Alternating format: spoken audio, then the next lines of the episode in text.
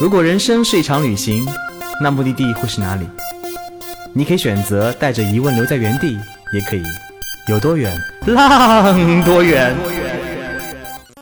本节目由全宇宙最会玩的稻草人旅行推出，我们有超奇葩的年龄限制，只做年轻人的小团队旅行，坚持路线原创，百分之八十五以上的队员来自于朋友推荐。关注微信号“稻草人旅行”，和我们一起出发，爱上这个世界。欢迎收听最新的一期《有多远浪多远》，我是道哥。大家都知道，道道的路线被誉为移动版的《非诚勿扰》，十五年来成就了无数对少男少女、男男女女、痴男怨女。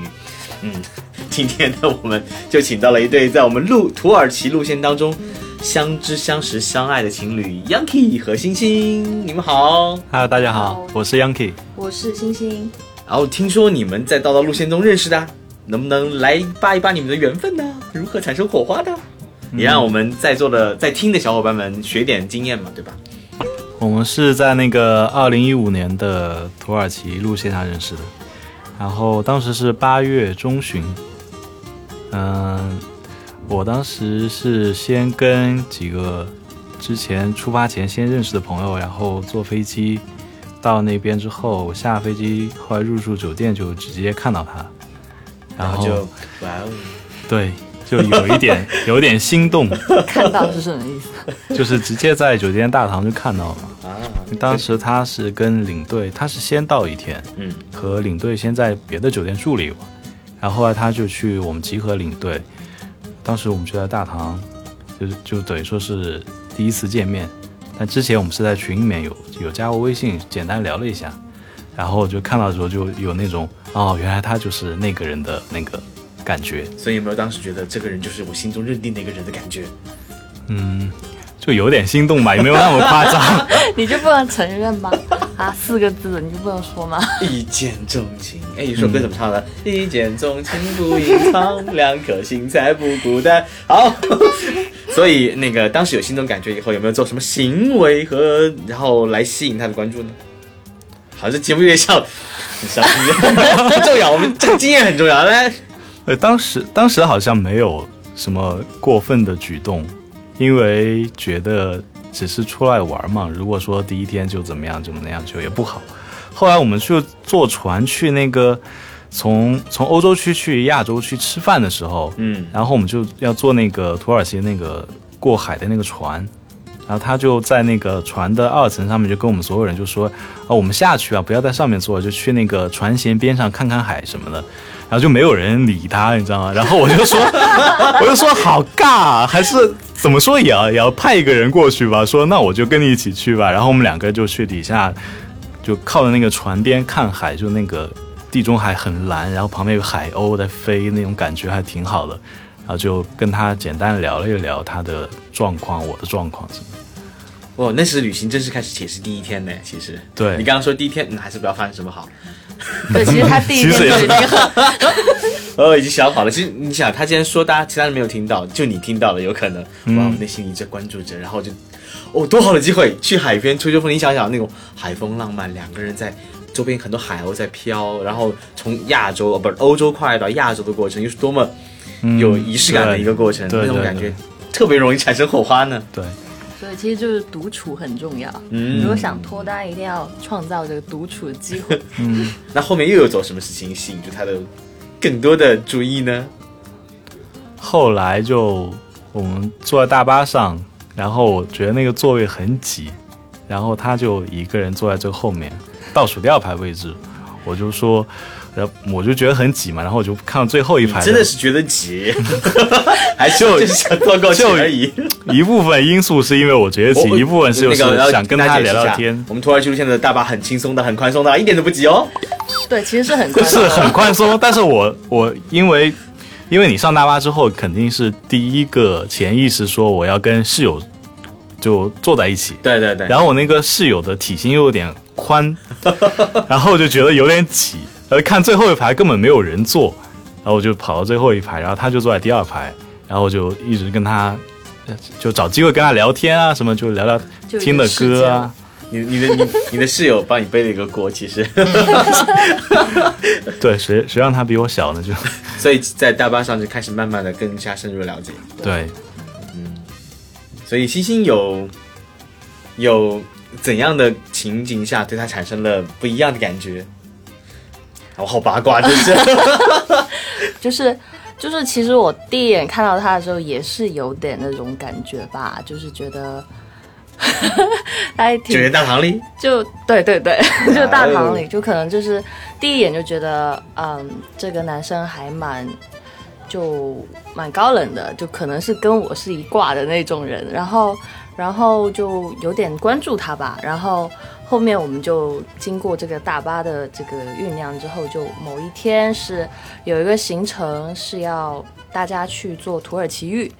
然后呢，然后我们两个可能就是因为是 同一个世界的人嘛，我们两个都不大喜欢被别人触摸身体之类的。对。然后我们都是互相搓，不好意思，我想的比较多。怎么这么污了？然后，然后，然后就我们都是提前大概一两天就跟领队说好，就说那天下午我们就不去了吧，怎么怎么样。嗯。然后就，然后那天那天我好像特别特别不知道想去运动一下，然后我就提前一天就跟他说有没有人陪我去跑步啊什么什么的，就一直在说，因为我们当时行程已经到了一个叫卡帕多奇亚的地方，嗯，然后那边景色就特别好看嘛，而且地形也很适合运动什么的。然后我这样说，然后又是没有人理我，然后大家都很懂，给他机会，不知道还是你收买了很多人，有可能我说话太小声了，然后。反正他可能听到了，然后那天，然后大家去做土耳其浴的时候，然后他就呃，反正就跟我走到一起，然后就说，哎呦，那我们下午要不要出去啊什么的？然后他他就提议可以去骑自行车，然后我们就，哎，我觉得那也不错，因为自行车毕竟女性坐起来没有那么丑嘛，那个姿势。对。然后就好，OK，然后就拍板，然后大家就带好护照就去租了一个自行车，然后我们就去了一个。类似一个山顶的一个地方，在那边就能一览无无余那个整个这个地形。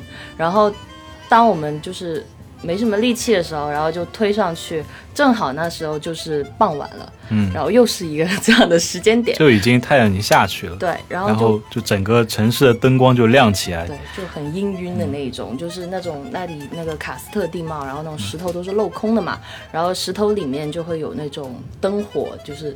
透出来那个场景就特别浪漫，然后，然后，然后当时那个山顶上有很多情侣，然后他的那个声音就是也有点低沉，然后他就说了 说了一些，没有这么直白啊。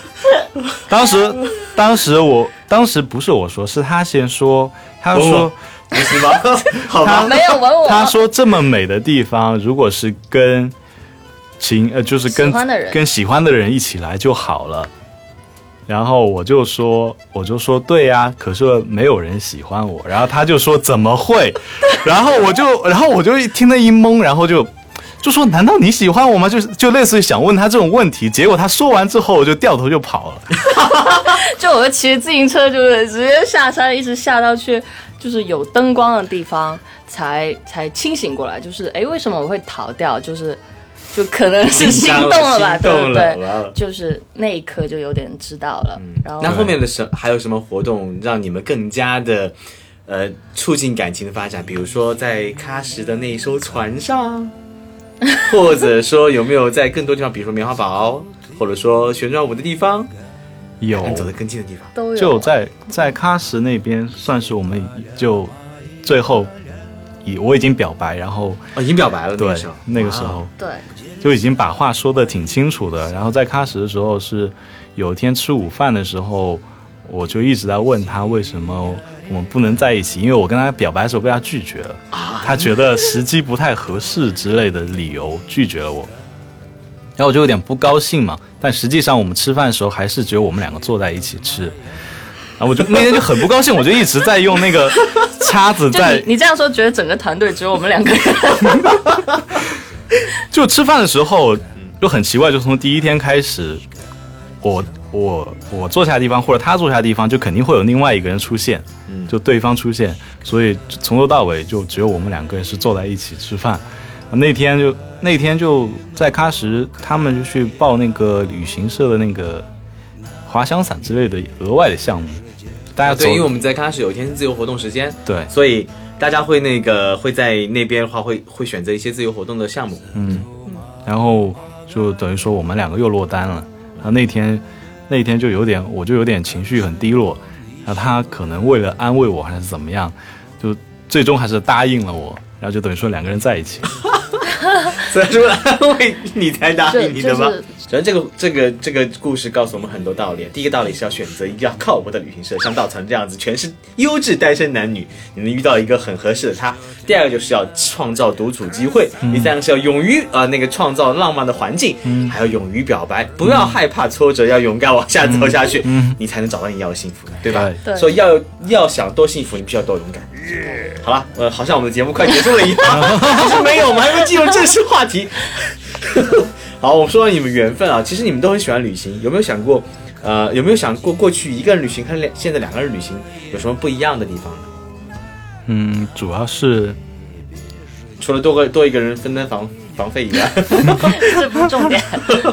你说，我觉得以前一个人旅行的时候，怎么说呢？我自己会参加一些道道道道路线，嗯然后就很多人大家一起，然后就自己关注的点不太一样吧，就可能旅行中我会看到什么，或者说跟大家一起玩、一起喝酒、一起狼人杀之类的，这这可能是我去旅行中比较想做的事情。然后现在两个人在一起之后，我觉得感觉整个世界只有对方，你懂吗？这个好好虐狗啊，简直！就有一种那种感觉，就就看到，就比方说中午吃饭，我会想说他喜不喜欢吃这个，或者说他想吃什么吃这个，就不会再有那种说我一个人就我一个人做主就好，或者怎么样，或者说去某个地方玩，他会不会想去？我就觉得整个世界开始就变成两个人要一起去考虑的问题，就包括出去玩也是这样，这是主要的差别吧。那没有很怀念一个人跟着你稻讲的好像玩的时候，好像变差了一点。我觉得没有啊我觉得可能毕竟有人风更开心，分担房费嘛。两个人在一起，可能眼中更多有对方，我觉得也是一种嗯、旅行中很不一样的感触。对。对。所以聊一聊你们最近的一次旅行吧，好像去了俄罗斯。对，对，啊，最近一次国际旅行去了俄罗斯，嗯，然后主要是因为我自己是做艺术的嘛，嗯。然后俄罗斯其实俄罗斯的以前是苏联嘛，就苏联的美术其实对中国现代的美术影响挺大的，就在中国的艺考生当中。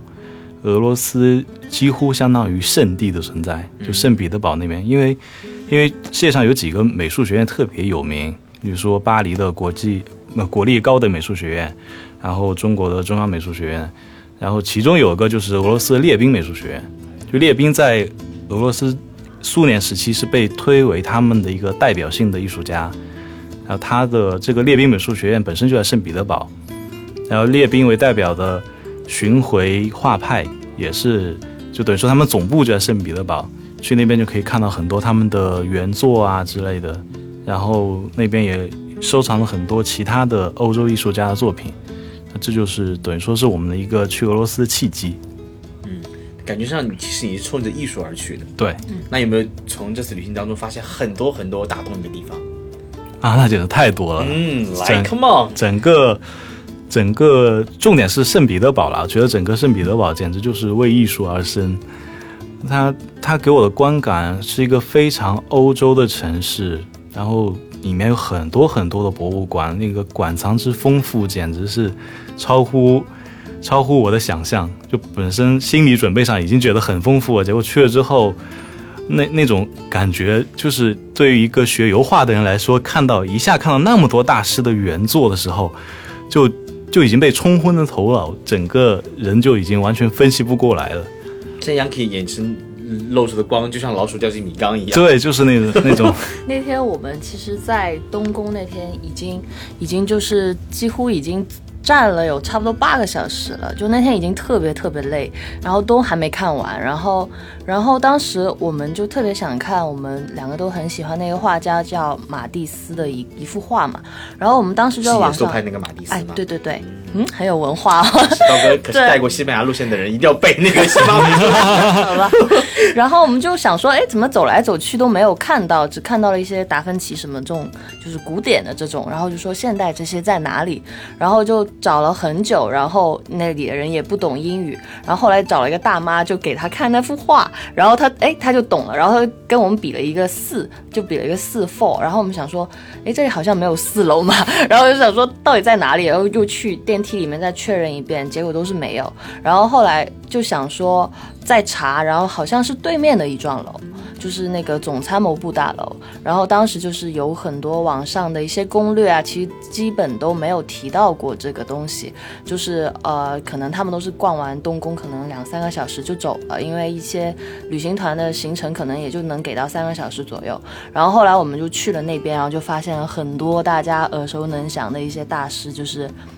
什么毕加索啊，莫奈、塞尚啊，雷诺啊，对对，各种，然后就不止他眼睛放光，就是可能连我一个就是就是对艺术稍微有一点认知的人看到都会觉得这么多好东西为什么都挤在那边？因为那那边那个厅基本就只有一两个人在那边，你就可以完全很从容、很放松的坐在那边看。好奇怪，对，东宫那么有名的。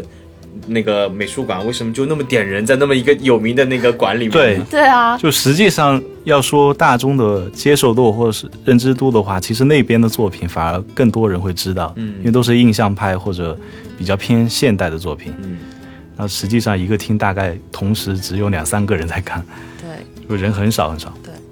那所以其实，嗯，这次去你们主要冲着艺术而去的，在圣彼得待了很长时间，看了很多很多的那个博物馆跟美术馆，对吧？对。那除除此之外的话，还有没有什么让你印象深刻的事儿呢？嗯，还挺多的。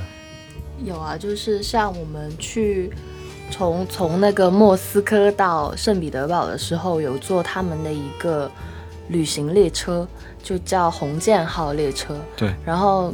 那个车上面就是跟你想象中的，就是有点老派的苏联的那种完全不一样。然后它那里就是很舒适，然后整个就是他包两顿晚呃两顿餐食，一个是宵夜，一个是早餐，然后。然后还有就是，我们可以两个人，就是有点像国内的软卧吧，但是他没有四个人，他就是两个人。然后里面也很干净，还有自己的洗漱的和厕所什么的，像套房一样。对，然后就还有电视，然后各种爽。然后他其实就是。嗯，就很适合我们这种只在莫斯科和圣彼得堡两个城市之间旅游的这种人，因为它是其实这两个地方离得也不远，如果你高铁的话，可能两个小时就到了。但是如果你想就是看一下沿途风景，或者顺带省下一晚的房费的话，这就是很好的一个选择，因为它就是睡一觉就到了，然后大概六七个小时吧，然后也是也可以体验一下。对，嗯，除了交通工具呢，因为圣彼得堡既然作为一个艺术。学艺术人的一个像朝圣一样的地方，我相信对你来说应该带来更多更多不一样的感受。嗯嗯，他刚刚说的就是他整个给我感觉就完全是一个欧洲城市。他整个建筑，我们当时住的那个地方是一个民居嘛，然后他就在一条河河畔边，然后那个太阳落下来的时候，余晖那个景色就很，就一秒穿越到了法国的那种感觉。和当地人，当时我们去看了一个芭蕾舞的表演。当地人很喜欢看这种很欧式的、很很经典的这种舞台剧啊什么，然后那个票都很紧俏，有很很长时间之前就要预定。然后去了之后，里面都是一些年纪比较大的老爷爷老奶奶，要穿的很正式，嗯，然后就整个整个剧院就很浮华，有很多木雕啊、镶金镶银啊这种，就特别壮观，特别。怎么说？特特别那种欧式的那种场景，啊，那个整个舞台美术、整个故事都是那种让你整个人浸入那种欧洲文化里面的感觉。啊，当时有一些小演员是在那个表演里面表演一些侍童啊之类的角色，最后他们结束的时候，就这些小演员出来谢幕的时候，就整个大厅都是掌声雷动，持续了很久很久。就他们对于这个文化是特别尊重的，他们特别愿意自己的小孩子去继承这些事情。嗯，而圣彼得堡其实靠近芬兰很近，它其实是跟传统的欧洲很像，而且，嗯，就像大家在电影里面看那种很传统欧洲样子，呃，那种富丽堂皇那种巴洛克建筑，穿的很很着装很华丽，去参观那种舞会，那种那种哎怎么说那种灯笼灯笼裙那样感觉，那种很传统宫廷式的欧洲，在圣彼得堡应该是。上演这种感觉，对啊。然后我们当时想的也是，然后底下就是有一些人就是说，中国人去千万不要给我们丢脸啊，要穿的隆重一点，不要穿那种就是一一般就是大家出去喜欢穿什么冲锋衣什么的，就说千万不要穿那种，然后要要要穿晚礼服，要穿西装。然后我们那个那天就打扮的人模狗样的去，结果发现就没有几个同龄人，都是那种老奶奶。老爷爷，然后但是他们也很讲究，然后那种奶奶都是虽然就是年纪比较大了，但是都会穿套装，然后戴珍珠耳环、珍珠的项链，就很讲究。然后我们还有很多就是一个人去看的，就一个人去看也看得很认真，然后就觉得他们的文文化熏陶做的真的不错。对，说起看演出，刀哥有一次在西班牙去为了看个音乐剧。记忆中，欧洲人看东西都应该很严肃、很认、很很认真对待。我那次翻箱倒柜找出唯一一件衬衣，穿上去以后，发现里面全穿着背心、拖鞋。对小孩子们，哎呀，发现自己穿错了衣服。可能国与国之间真的文化差异很大，对对，看的类型不一样。我那次看的是一个音乐剧，很流行的音乐剧。嗯，是，嗯。我想很多人在旅行过后，其实做很多很多事情。有些喜欢写写游记，有些人喜欢拍照片，有些人喜欢，嗯，写文字啊，拍视频什么的。然后我相信你学艺术的，嗯嗯，你会不会对一次文艺之旅之后做一些跟艺术有关的总结呢？我我会上知乎写点游记之类的。我听说这次你们因为去完俄罗斯以后，重燃了对艺术的爱，开了一家油画工作室。对，因为我们那时候去。东宫的时候，在那个他们有个纪念品商店嘛，它里面会出售很多那种印刷的原作，然后我当时就觉得哇，这个东西好棒！如果说真的跟原作一样，买回去自己裱一裱，挂起来也是个很不错的装饰。然后发现拿出来之后，发现其实印的有点烂，然后觉得有点坑。后来我们就觉得回来之后，我们就去想办法去找一些这种博物馆的授权的文件啊之类的。就把它打印出来做成画，然后就觉得这个东西其实很适合让大家来临摹，因为其实学油画来说，你你自己去网上找些照片来画，对于你的提升是很有限的。你可以一开始就跟大师们学习，就去了解整个油画的历程是怎么发展的，整整个西方艺术史是怎么回事。那有些你可能觉得很疑惑，比方说野兽派。然后后印象派，你看起来好觉得，哎，这东西也没有说很厉害怎么样，就随便涂一涂嘛。但实际上，如果说你真的去学了，就整个流程学下来，你会知道为什么艺术是从古典主义那么严肃的东西走到今天这样特别鲜艳、特别明亮、特别明亮、特别现代化的这这么一个流程是怎么回事。然后就等于说，我们有了这个启发之后，就去找了很多授权的作品，把它们一张一张的做成了课件。然后来给我们，然后后来就开了一个工作室，让我们的学员可以在我们工作室里面临摹这些名作。嗯，所以其实你们现在开一家油画工作室，可以让更多的零基础的人能在工作室当中学习到整个西方美术一些精髓的东西，去开始培养对艺术的爱。对，嗯，工作室开在哪里？呃，我们工作室的地址是在常熟路的一百八十八弄七号一零一。这地段还是蛮好的，离地铁很近，特别好的地段就在长春地铁站。那呃，有有那个微信公众号吗？呃，微信公众号可以加我个人的，然后个人就是我的名字 Yankee，直接搜索就可以搜到我。好，大家会在我们这期那个节目的简介中找到那个工作室的地址，还有工作室呃微信的联系方式。其实大家很多人在看那种油画的时候，尤其是我作为一个学识浅薄的，每次看现代派那种抽象派。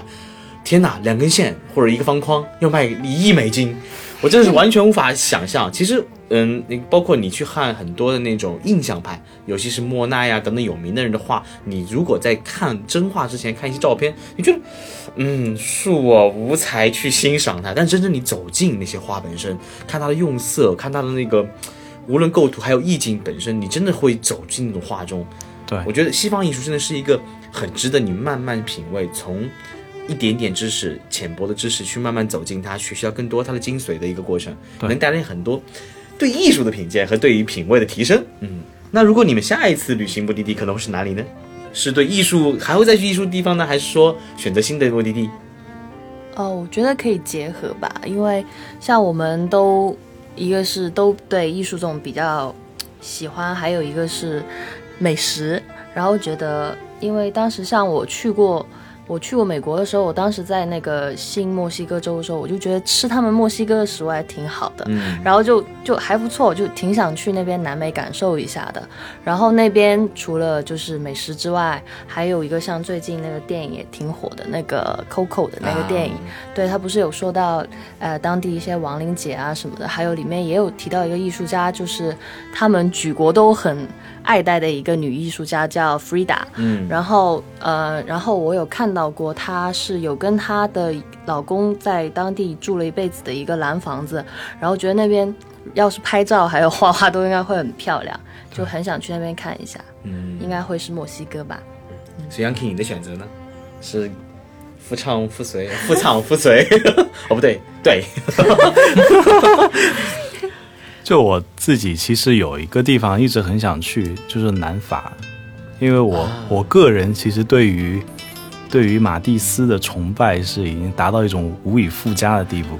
你刚刚说南法，我第一反应就是如此一个高冷的人，会喜欢那种海滩波涛汹涌吗？哦，你一下子说到了法，嗯，好，其实原来不是我想的那样。其实其实其实对，其实对跟海滩还有什么阳光之类没有任何关系，然后跟跟我想薰衣草这个薰衣草也没有任何关系。对，我想去南法的唯一 唯一的理由就是，马蒂斯在晚年的时候在南法建了一个教堂，嗯也不是他建的，就是有一个小教堂，想找一个艺术家来设计。他当时找了马蒂斯，他又是用了一种很现代的光影的手法和一些很简洁的壁画，就去装饰这个教堂。然后后来，嗯，就成为他怎么说最有名的作品之一吧。然后我就一直想要去现场看一眼。嗯，就是就很多人，我我能理完全能理解。就有些人，比如说特别喜欢那个恋与制作人，就特别幻想白起来接他一样。对有些人喜欢自己的 idol，就是幻想着跟他结婚生子啊，好像说的有点多。像这样的艺术家就喜欢自己的偶像，想去艺术偶像生活的地方看一看，那那一瞬间像朝圣一样的感觉。对，嗯，所以你们可以分开旅行了。有墨西哥线的，欢迎有南法星星 参加我们的墨西哥线。我们最近上了亡灵节的时间的路线哦，大家可以在那个时候跟叨叨一起去墨西哥感受亡灵节的那种对生与死的敬尊敬跟庄严。刀哥一直说，旅行很多时候可以改变一个人，但这种改变呢，最直接的莫过于让你遇到你喜欢那个他了。从一个人面对种种突发情况，到两个人相互扶持，一起感受陌生的美好的目的地，以及身边正在擦肩而过的一切。好了，刀哥的狗粮、呃、够不了，已经吃的很饱了。今天节目到这里，然后非常感谢 Yanky 跟星星，谢谢你们，谢谢。我们下期再见。I stay by your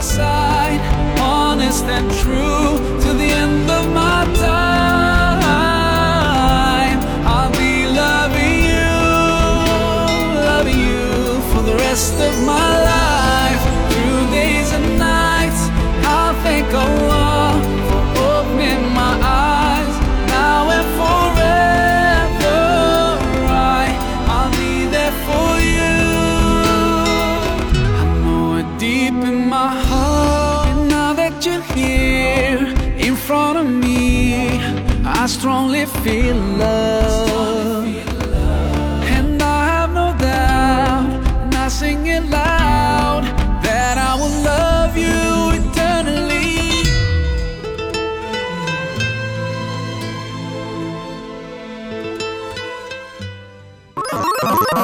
请搜索“稻草人旅行”，和我们德艺双馨、颜值出众的领队一起出发，爱上这个世界。